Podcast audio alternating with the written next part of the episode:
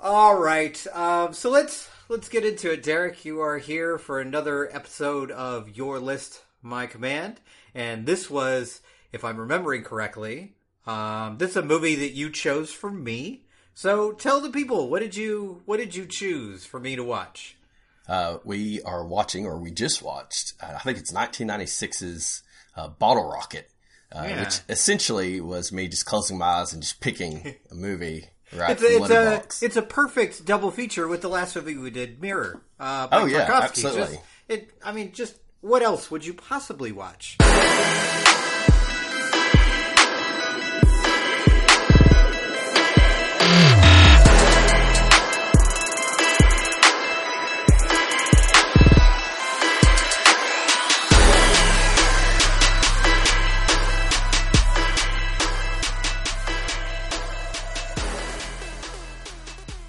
A movie you also that. have to study for for hours before, Yes. during, and after, just to understand what the fuck is going on.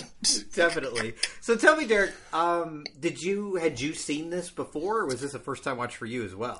Uh, first time watch. Uh, so you know, Oh, we okay. two two back to backs for that. Um, it was a film I was somewhat familiar with. Um, I've seen a handful of, of Wes Anderson's films, especially when I was uh, probably in my early twenties. I, I feel like Wes Anderson's one of those directors where if you're into movies at all, um, that it's kind of hip to watch around that period. Uh, of, Oh, especially of then, yeah. Yeah, yeah, absolutely. Like that early 2000s, you know, I'm going to knock off like um, Life Aquatic or Royal Tenenbaums, things of that nature.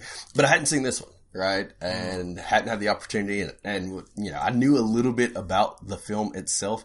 And I thought, actually, even after blindly picking it, um, that it would be really interesting to kind of get your perspective on a film that I that I honestly think we can we can kind of break this down a little bit. That I honestly believe um, is a perfect encapsulation of the mid '90s, close to late '90s, um, late adolescent, early twenty something uh, reality, and um, it's it, it kind of and kind of stick with me a little bit on this. I had just recently watched. Uh, I think it's the the Ringer produced along with HBO, uh, the Woodstock '99 documentary, and uh, one of the the underlying kind of thematic discussions throughout was this idea that uh, adolescence uh, in that particular period or early uh, adulthood in that period, you know, it was kind of just a culture that, uh, especially for, for young white men, that was really about a level of anxiousness and um, uh, angst, maybe even anger, um, but with no real rationale or cause for No such, reason, right? like- no real reason, right? You're a middle class white boy. What could possibly be going wrong for you? It's fine. So in my exactly. So in my watch of this, that was something that was kind of inescapable for me. Was you know uh, Owen and Luke Wilson. Um, I'm trying to remember their names. Anthony and Dignan? Owen Dignan. Right. Um, it's never really explained their rationale for these. You know the series of heists. Right. Right. That they just, you know, that Dignan just has to go on, that he has to kind of figure out how to explore. And I was like, oh, that actually really makes a lot of sense they don't, you know, they may very easily come from this middle class America. It, looks like they do, upper middle class even. Yeah. So why, other than just wanting fun, would you have such an innate desire, right, to want to mm-hmm. do these things? And as it pertains to you, right, like you would be. you in- white man. you white man uh, of the 90s who would have been late True. teens, early 20 somethings, who, you know, you predate me a little bit, you know, by a couple of years. Uh, how, you know, I know this was your first watch, right? How, uh, did this movie play for you? Did, did it have any, um, connected dots to, you know, some of those cultural experiences of the 90s at all? Interesting. Let me think about that. Before Yeah, I that one's a, that's a loaded question there. yeah, yeah. But before I answer that, I also kind of want to talk about both of our, you know, our opinions of Anderson because this is, you know, Wes Anderson's like his coming out party, right? This is it didn't make any money, but like this was backed. Like Scorsese called it one of his top ten favorite movies of the 1990s, so that that has some cachet to it. Well, we already know you love it then. We, we already know you. let's let's pump the brakes. I mean, that's a pretty good bet. Most things that most things that Scorsese says and does are correct. Um, that's why Marvel sucks. Uh, there we so, go. I, that's what I was waiting for. I just couldn't. I couldn't let it go. Um, it was. It was coming anyway. So, um, so Wes Anderson is maybe the most hit and miss director working for me today. There's some stuff that I just absolutely love, and some stuff not that I hate, but I just find myself kind of turned off by and just kind of hmm. bored hmm. by. Like, I, I, mean, I think the Royal Tenenbaums is great. I think The Life Aquatic is maybe the movie I have been most disappointed by, like in my theater going experience ever. Um, not that it's a terrible movie, but I had very, very high expectations for it. Sure. Um, and it just didn't work out for me. Um, and you know, he did. Um, I'm trying to remember the name of the movie he did that was set in India. Um, also oh. with Owen Wilson. Uh, but that movie really rubbed me the wrong way because it was like three white guys like mm. touristing through India. Isn't that just, every one of his movies? Uh, kind of. well, but this one in a in an international locale, just being like, "Isn't it great here? Look at how pretty it is here." Like it's just like very touristy and like you know just taking a look at the exoticness of this place mm. and the people without actually delving into the people and their actual experiences. It's just like a literal tourism through India uh, from Wes Anderson. Um, but then he's got. I mean, I'm trying to remember what was the what was the gigantic movie that he made like three or four years ago? It got like nominated for Oscars. The the one set in the hotel. Um, God, drawing a blank on it. I, I just can't remember the name of the film itself. Thankfully, yeah, Grand, Grand Budapest Hotel. Grand yes. Grand Budapest Hotel really, really good. Really enjoyed that. Then he made Isle of Dogs, which also got like kind of some backlash for kind of that same kind of idea of just being a tourist through Japanese culture. And it's just like, ah, I don't know. So very up and down. And I found myself watching this movie and thinking, like, yeah, you can see the seeds of who Wes Anderson will become. But like, I kind of like this version better than the version he became. Like hmm. it's mm. it's a little more fun. Um, it's not as quirky. Um, it's probably my favorite Luke Wilson performance, which granted is not the highest of bars, but I think this movie and this director really capture what is good about him. There's this like he's got you know he's a good looking guy, but he's also very awkward. And but that interaction, you know, with the with the housekeeper in this movie, I think comes off very sweet when it could come off like very ugly and like almost like borderline abusive. Like this woman who doesn't speak the language and he's just like pushing his way into her life. Kind of, kind of starts out that way. With, it uh, does following like, her. Like I'm watching it room. and I'm like, I just walk around in his bathrobe, just walking through these rooms, like, oh god. But because Anderson chooses in those moments also to focus on her and her reactions, you see that for whatever goddamn reason, she is, you know, she's charmed by this yeah. dumb white man. So like, okay, she's into this. It's fine. So I can I can get behind this relationship, and that stuff really works. And you bring up a, a good point that I didn't really think about. Um, this idea of this middle class malaise, right? This idea of these like, you know, seemingly pretty well to do kids. You know, they're probably in their early twenties and you know they've been in the quote unquote nut house for exhaustion, which is like which is the ultimate like oh I don't I don't really have a problem. I'm the worried like, whale. Just, yeah, oh, exactly. Oh no. Exactly. Yeah. Exactly. The worried whale. So I think it's a really smart decision not to focus on why they're there and their experiences there. Because I think if you do, I think I, as an audience member, are like, man, fuck these guys. Like exactly. No. So yeah. you just focus on the silliness that comes on the outside of it. And I think it ends up working because of that. But no, I didn't have any moments where I was like, which I think is what you're getting at, where I'm like, yeah, I really relate to these guys. This would have been me no, in 1996. No, absolutely not. And it's interesting you bring up, you know, Woodstock, Woodstock 99. I guess that's gotten a lot of publicity lately because there's a lot of like, there's a lot of sexual assault that was happening at Woodstock 99. And I've seen a lot of, um, female reviewers and critics kind of watch this and be like kind of really triggered by watching this like oh shit. And this is something we just kind of accepted. It wasn't something that we're like this is terrible. Oh my god back then. Right. but now we look at it that way. But i remember watching clips of woodstock 99 on mtv news. Uh, that's how old i am.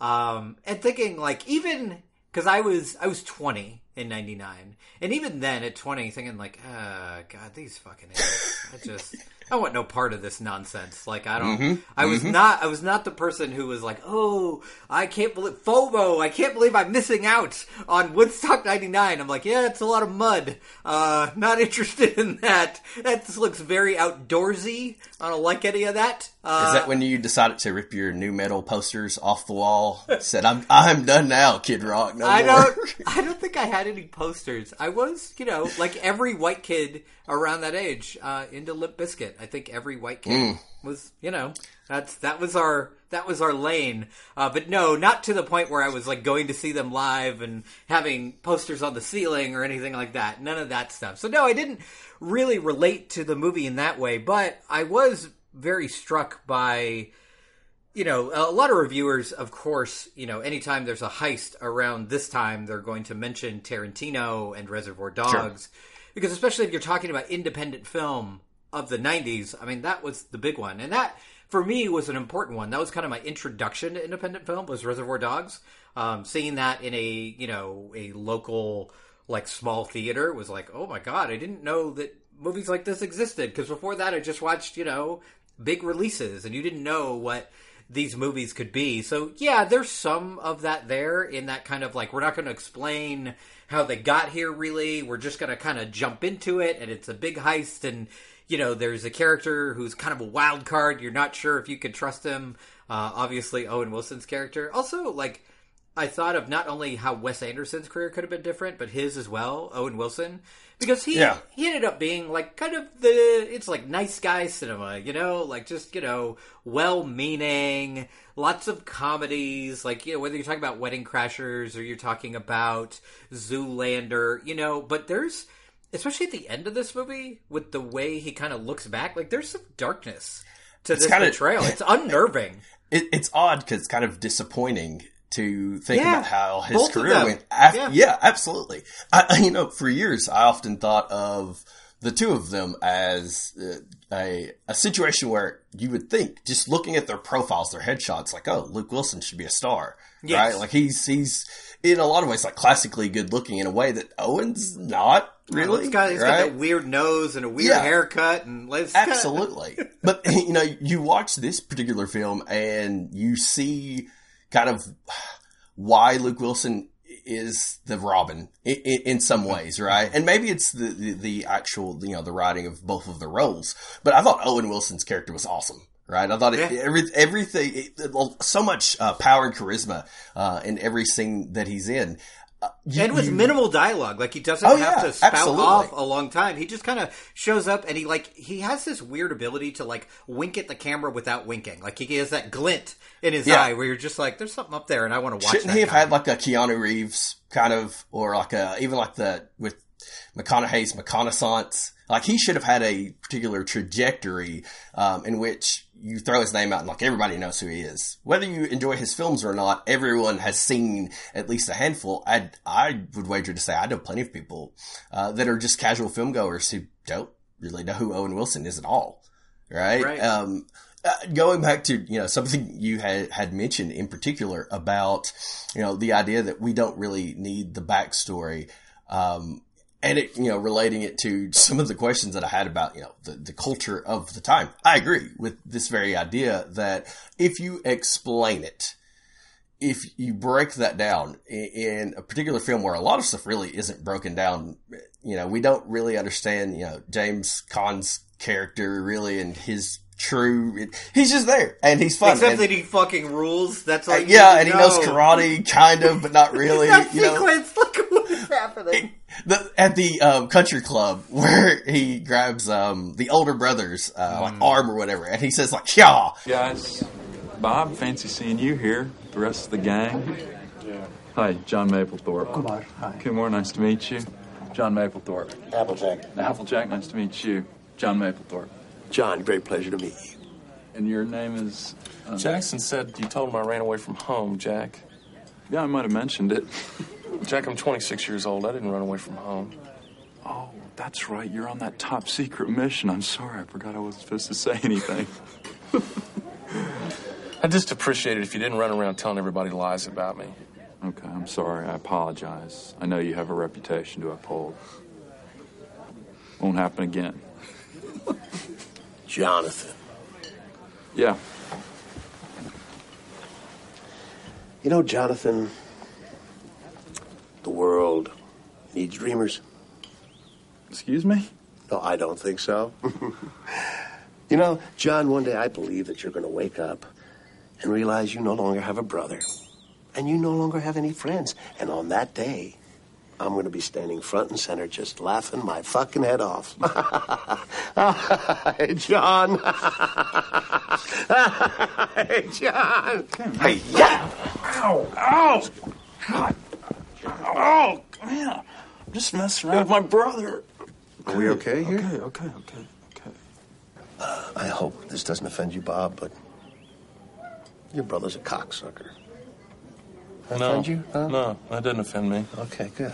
right? Like that, that to me, that was like, like slapping knee funny because he does that, which is supposed to be silly. It's supposed to kind of denote that he doesn't really know karate, but that it still is effective in disarming Right. this guy, right? Was, was like perfectly done. Um, but in this film, you, you don't need those explanations because if you do get them, I do think it makes the characters somewhat unlikable, Yeah, essentially. yeah. Um, and then you really start to question the the purity of the film. And I think it is a very like pure, sweet kind of Yeah. relationship building narrative in which you do care about. I think it's Inez. I, I I think that's her her name. Uh, Inez, uh-huh. Inez.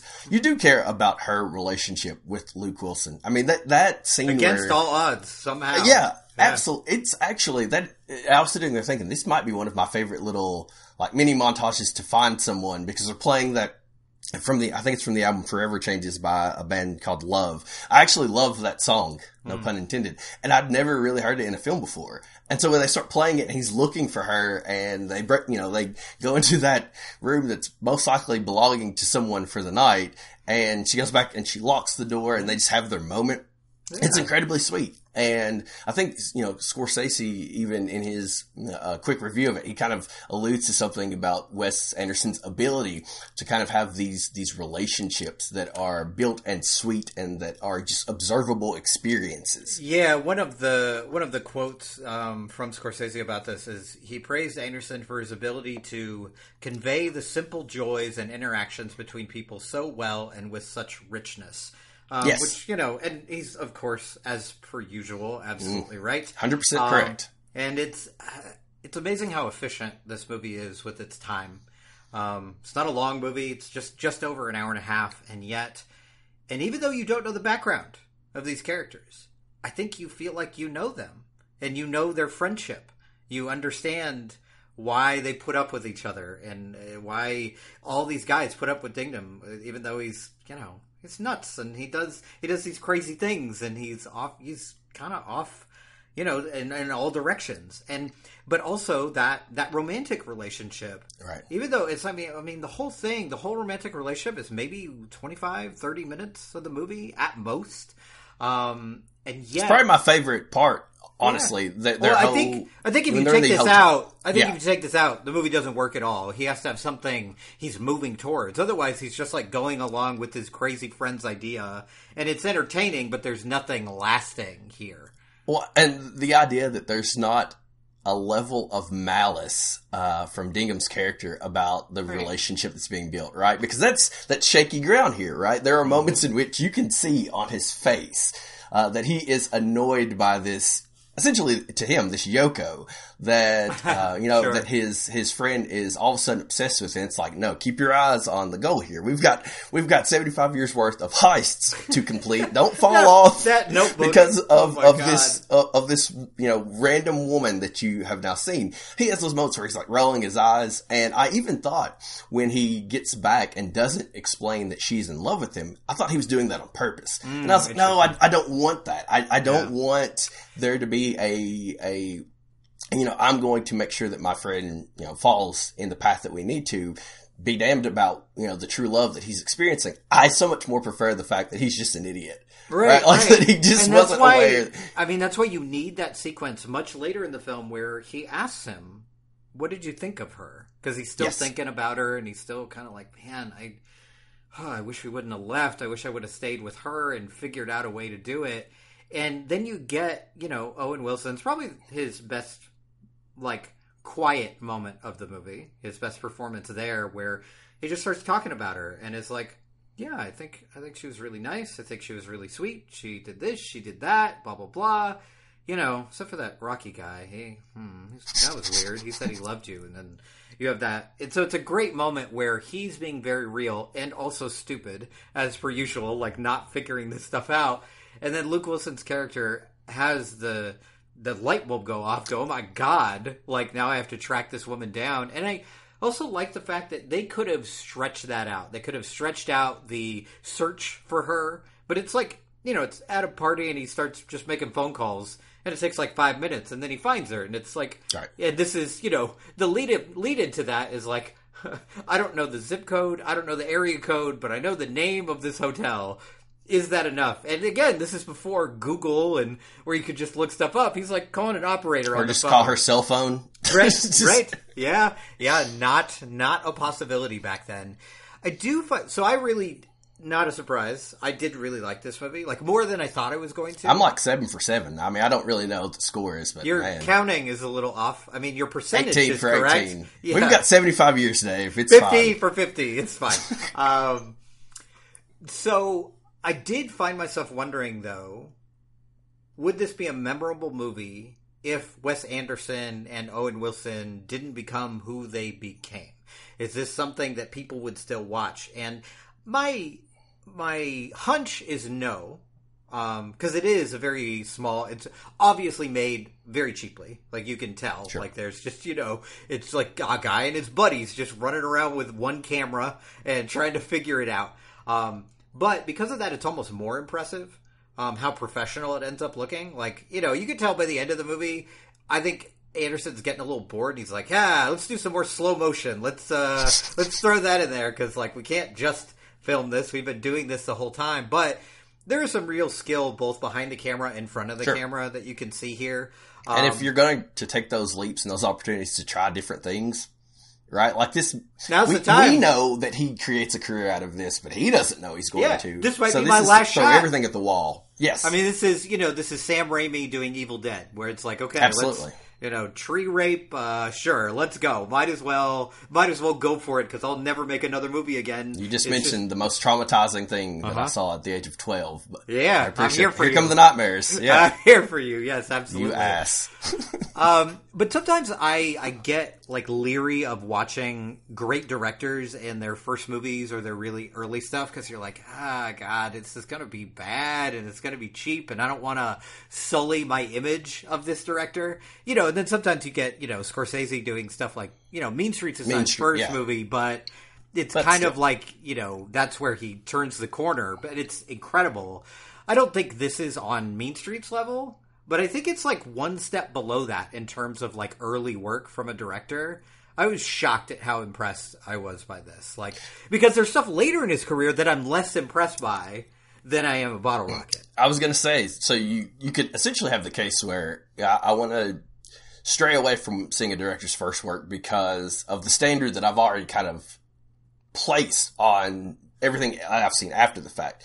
Whereas with Wes Anderson, you know, like you said, for you, he's been very hit or miss in his career, so those expectations don't exist, right? Right. Like you kind of get to go into it, Well, like, like this I is either mean- going to be, you know, in my wheelhouse or not. Sure.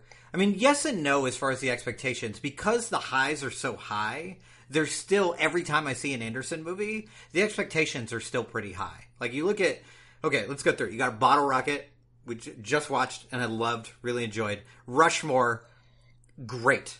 Fantastic movie. Royal Tenenbaums, very, very good. Life Aquatic, eh. The Darjeeling Limited, which is the one I was trying to think of before. Uh, oh no, that's actually, uh, yeah, that's right. Yeah, Darjeeling Limited. Not great. Uh, Fantastic Mr. Fox, maybe the greatest animated film ever made. Um, I am really, really I good. am blown away that that is uh, because I I I would have bet money that you would have hated that film. No, oh no, I think it's the best thing he's ever done. Like I, I think it's the best Wes Anderson movie. And then you got Moonrise Kingdom, eh. Grand Budapest Hotel, really really good. Isle of Dogs, not so great. French Dispatch, I have not seen yet. That just came out this year. So like it's not just ups and downs. It's like high high peaks and deep, deep valleys for me. Um, But, so, you, but yet you still have expectations. Going yeah, into yeah. It. Because Like, I know, I know every time I come to watch one of his movies, it could be great.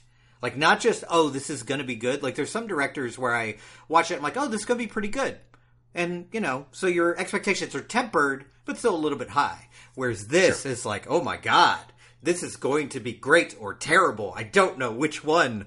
Um, so I'm glad this was closer to great than terrible. This is probably actually um, my favorite Wes Anderson film, honestly, Mm. because I, I, you know, I know he does have these highs, but kind of what you were speaking to about feeling bored with some of the stories themselves, right? Like they don't, some of them just don't. Uh, I, I don't jive with. They don't click with me. Maybe it is that, that kind of that cultural divide where I'm like, I don't really care about these and they're not random only white people dealing with this situation. and the stories are also pretty convoluted um, in his movies. They're not like, and that's that's why this movie really stands apart for me. Is it's so simple. There's almost not a plot. It's just like we're gonna do this heist because uh, heists are cool. Um, so we're gonna do that, and then they separate, and there's a little love story, and then it's like, oh, now he's actually he's living out his dream and doing heists. So I I love my friend, and I want to be there with him, and I'm gonna do this heist with him, and that's it. That's the Yeah. entire story. There's almost nothing there, and I don't know how much of that is because it was his first movie. How much of that is a monetary uh, thing where it's like, well, we don't have a lot of options, so we can't have this big, broad plot. Um, but even when you get to his next movie, to Rushmore, Royal Tenenbaums, it gets a lot broader. There's a lot Quickly, more going. too. Yeah, yeah, absolutely. So, if Wes Anderson was a broke boy, as Twitter would say, uh, he would probably turn out better films. It's. I mean-. I, I, no, I don't even disagree because, like, this to me, although not his best movie, is his most charming to me. Like, I'm just watching it, and there's not, there's not a single character of our main characters that I'm like, man, I don't like this guy. I don't, I don't want to follow him around. Like, they all, you know, they all seem like nice, harmless white boys. Like, Except for the brother, right? Well, And yeah, that's what I mean his by moments not- I love. Yeah, I just mean in terms of our lead characters are Sure. kind of three guys on the heist. Like even the guy who leaves them without a car, you get why he did it. Like Sure. you know, he's got to he's got to look out for his brother. Well, he's very. It's very similar to like Luke Wilson's predicament, where it's like, oh, this guy's a jackass half the time, but he's my jackass. The brother's the same way. He's like, this guy beats on me all the time, but he's my brother, and he's always been my brother. But I was got, I was mentioning him because even the moments that this side character is in this film, like I enjoy it. Right, I I enjoy when he rolls up uh, in the jeep with his douchey friend, and they're mocking them, and there is a certain relatability because everyone with pretty much every character in this film, you know someone like that, right? Yes, like you, yes. like with Luke Wilson, you know this, you know someone who would fall madly in love and become a hopeless romantic, obsessed with this one particular person that they've just met. Um, you know someone like the Owen Wilson, uh, where they have a lot of crazy ideas, but you kind of go with the flow because they're your guy Right. we've all been there. And so there's that relatability, but there's also a certain level of intimacy. And the intimacy, again, could be because this is your first film, because it is so stripped down. But I think that's also an element to a lot of directors' first works. Right, Yeah. because it's it's like this may be my one opportunity. So this is something I'm putting like my not to sound cliche, but my heart and soul into this project to kind of just force this through and make it work. And so there's so much oftentimes of them, of who they are, of of their aspirations. Uh, he probably sees himself in some of these characters to, Oh, to some extent. You can tell, right? And Um, you know, yeah. we talked a little bit about how simple it is, and to kind of hammer that home for me was the very end of the movie, right? When they go, not the last shot or anything, but when they go to visit him in jail, right? And there, and you mentioned the brother, and there is there's a line in there where it's like, you know, actually, all this bad stuff happening brought us closer together. And he, you know, my brother said to me, you know, you may be a fuck up, but you're still my brother.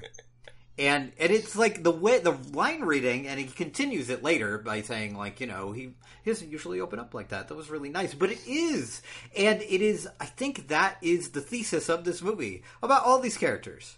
They're mm. all fuck ups in one way or another. Absolutely every one of them. The smartest character is probably uh you know uh Luke Wilson's niece. Like who's just like what is what is wrong with you idiots? Like there's a there's a great line that she has that I knew Was it his love. sister? Is it his that he goes to see? Yeah, yeah, yeah, Yeah, I think yeah, his it's sister? his sister, Yeah. his sister, yeah. And there's a line that I was just like, oh, Derek's gonna love this. This little girl saying this to this this middle class white boy, like, you've never worked a day in your life.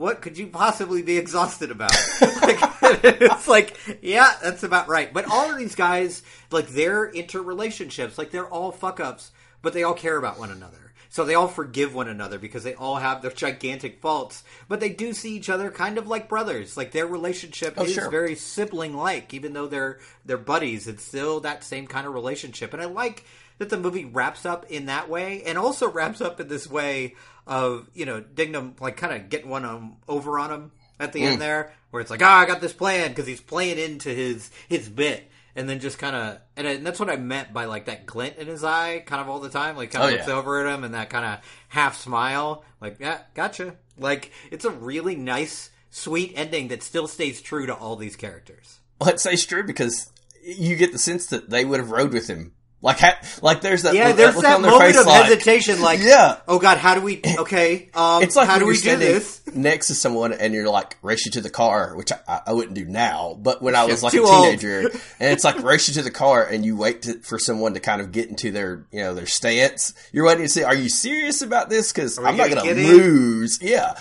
that he looks at them like that, and they're like, oh no. Like it's not over. Here we go. What kind of crazy hijinks does Right. you know our friend have us you know set up for now? That is their relationship. All right. And it, you know, you could play this forward 20 years from now. And if Luke Wilson's character is married to Inez, she's probably annoyed as hell. Oh, uh, that yeah. They're still Yes. friends because she knows that that's that one friend that will always still get him into trouble and that he may eschew his responsibilities with the Yes.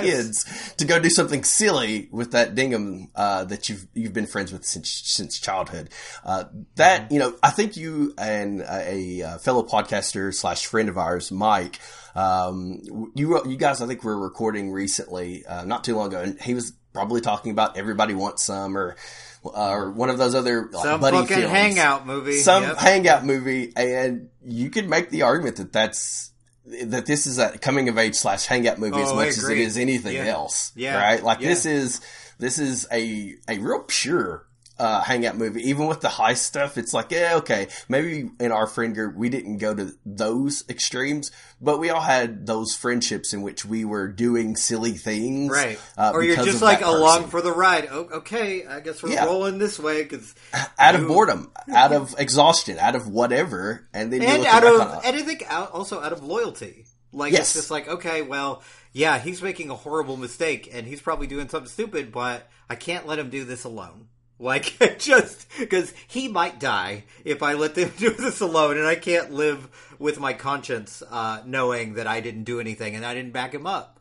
You know, and to kind of wrap things up, I now that I'm thinking about this movie more as we're talking about it, I think this might be it might be his most human movie.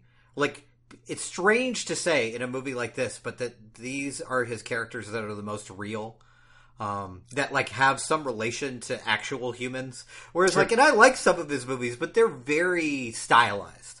Um, and this is not like this. and overly eccentric characters. Yeah, You and the mentioned you mentioned everybody wants some. Like if you told me this was a Linklater movie, I'd totally believe it.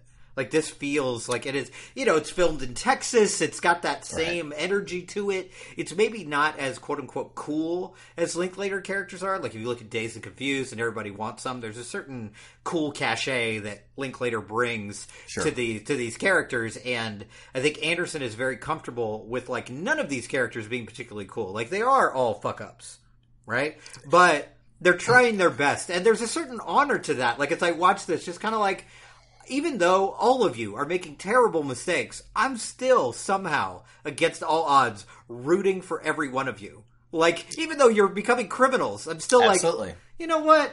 Let let let let the dummies get get, get away with one here. Like it's fine, you know. And it's like let let James Caan pretend to know karate. Like this is all this is Pretend? all fine.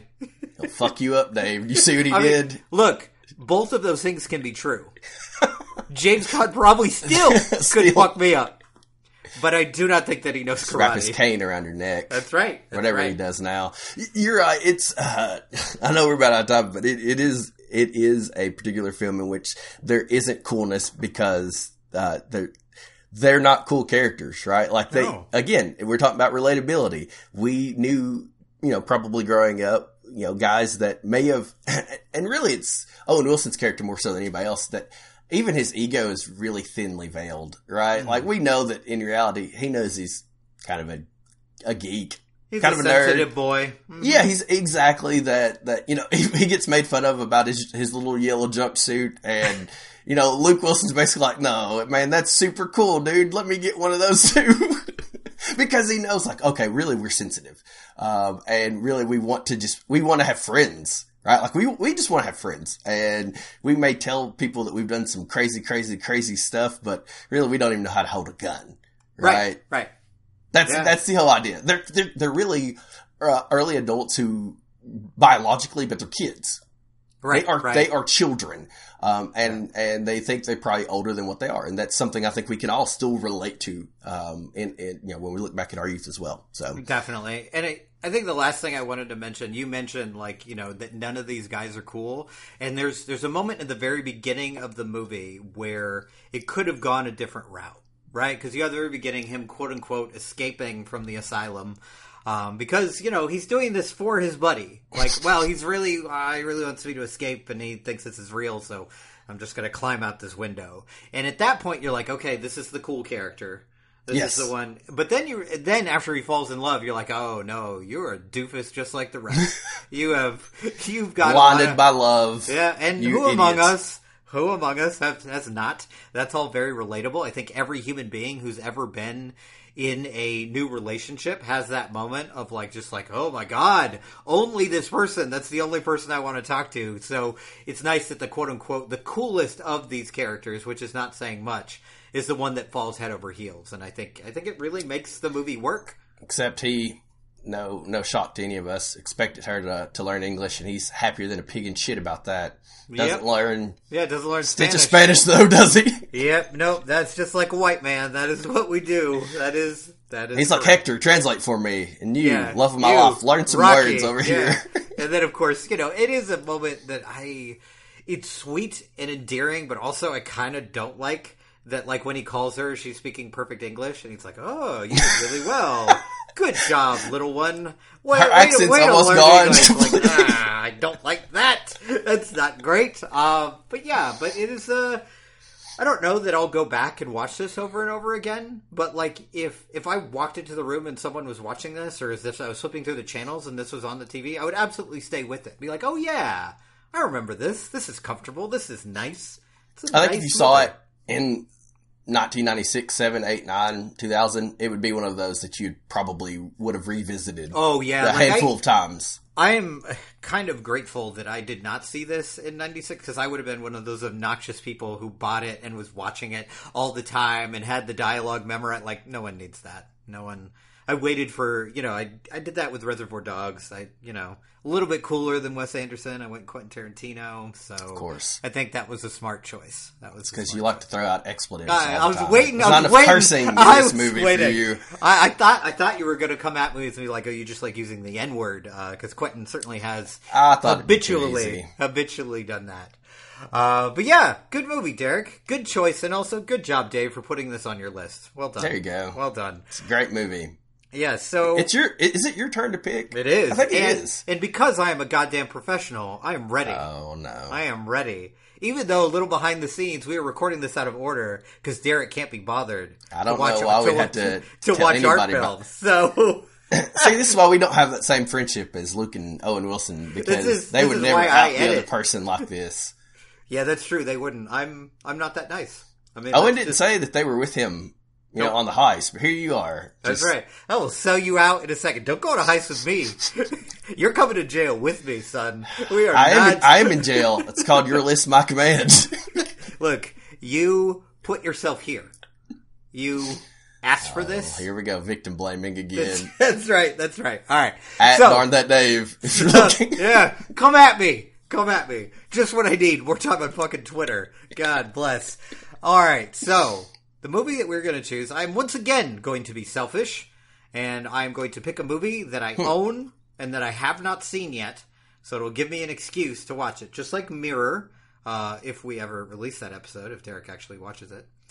Coming soon. We are coming soonish. Um, we're going to watch a Japanese film, a Japanese comedy horror film called Oh. called House. House, okay. Hausu in Japanese, but House known here. cultured. So yeah, that's So right. cultured. I, unlike uh, unlike Wes Anderson characters, will deign to wrap my tongue around a different language. Unlike unlike Luke Wilson. We call it house down here. Uh, House. Dave calls it houser or wherever when he's talking to his friends out in California. That's right. California? Yeah, that's California, wow. San Fran or whatever. The place with the it is. bridges. Yeah, Um, it's true.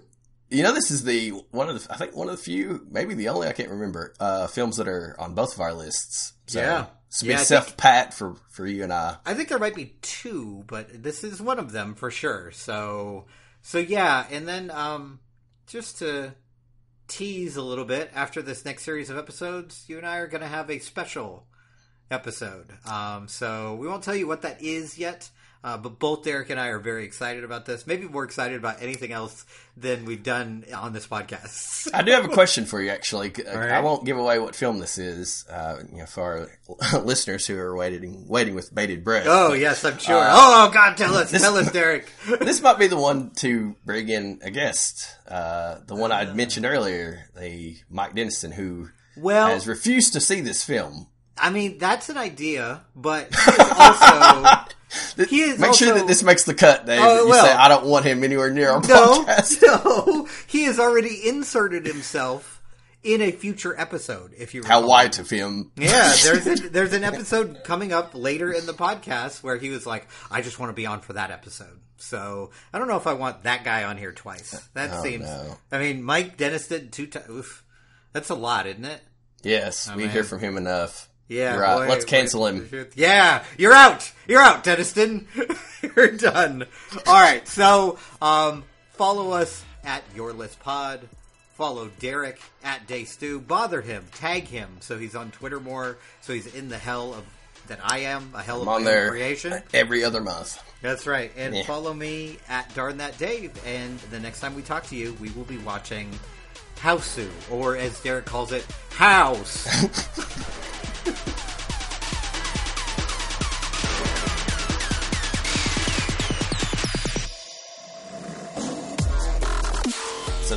uh, your way of bringing your weekend is having an, uh, Yeah, an I- experience with me. I mean, I like to I like to start off small, um, and then get better as I go.